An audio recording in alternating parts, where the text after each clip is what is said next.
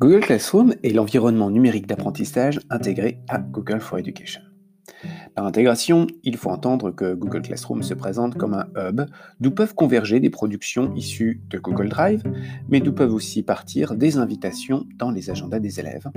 Et enfin, c'est aussi de Classroom que peuvent être lancées des classes virtuelles grâce à Google Meet.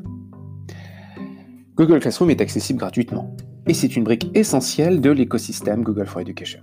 Toutefois, ce CMS, Content Management System, est disponible aussi avec un compte Google personnel. Ceci peut vous permettre de tester tout simplement le service. Accessible autant avec votre navigateur qu'avec une application, Google Classroom est disponible sur tous les supports, que ce soit un appareil iOS, que ce soit un appareil Android, que ce sur Chromebook, on a la chance de pouvoir utiliser tantôt euh, la version navigateur, tantôt la version applicative. Dans tous les cas, on se retrouve avec un véritable hub, comme je l'évoquais il y a quelques instants. Ce hub est bien évidemment au service de la classe. Vous pouvez euh, accéder tout simplement à Google Classroom en vous rendant à l'adresse classroom.google.com. L'environnement permet d'être utilisé sur n'importe quelle machine, un PC, un Mac, un ordinateur sous Linux, qu'importe. Il suffit d'utiliser ces identifiants pour accéder à ces cours et à ces contenus. Cet accès web offre aussi l'opportunité d'une expérience utilisateur dynamique et simple d'approche. Il suffit de penser quelques instants aux frustrations, pour ne pas dire davantage, issues de l'utilisation de logiciels à installer pour se convaincre qu'une seule interface web est bien souvent mille fois plus efficace. Ainsi, toutes les pratiques du web, comme le glisser-déposer, viennent nourrir l'expérience utilisateur au profit d'un but évident, laisser toute la place à la pédagogie.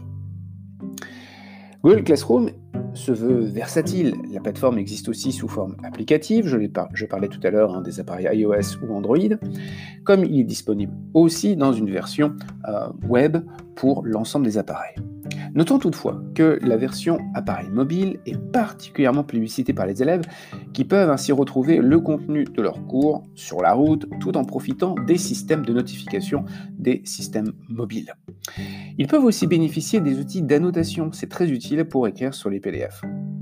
Certains enseignants d'ailleurs apprécieront cette version mobile pour répondre rapidement aux questions, aux commentaires durant leur trajet en transport en commun ou bien pour corriger des copies d'élèves stylet. C'est pour cela que j'évoquais tout à l'heure que sur Chromebook, on peut avoir le meilleur des deux mondes, tantôt la version web pour pousser du contenu, tantôt la version applicative pour annoter les copies.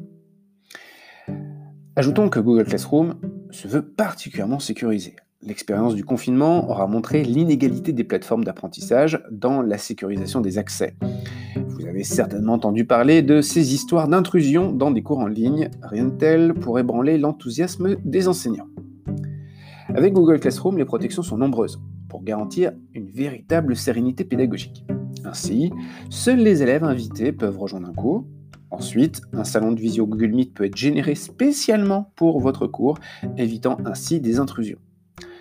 Ensuite, c'est l'enseignant qui ouvre la porte et éteint les lumières du salon de visio. Nous pourrions ajouter bien évidemment d'autres points, mais l'essentiel est ici dit. L'enseignant peut véritablement se concentrer sur les liens avec ses élèves, ainsi que sur les contenus d'apprentissage. Si vous souhaitez en savoir plus, GoVisio vous propose un catalogue de formation dédié spécifiquement à Google Classroom.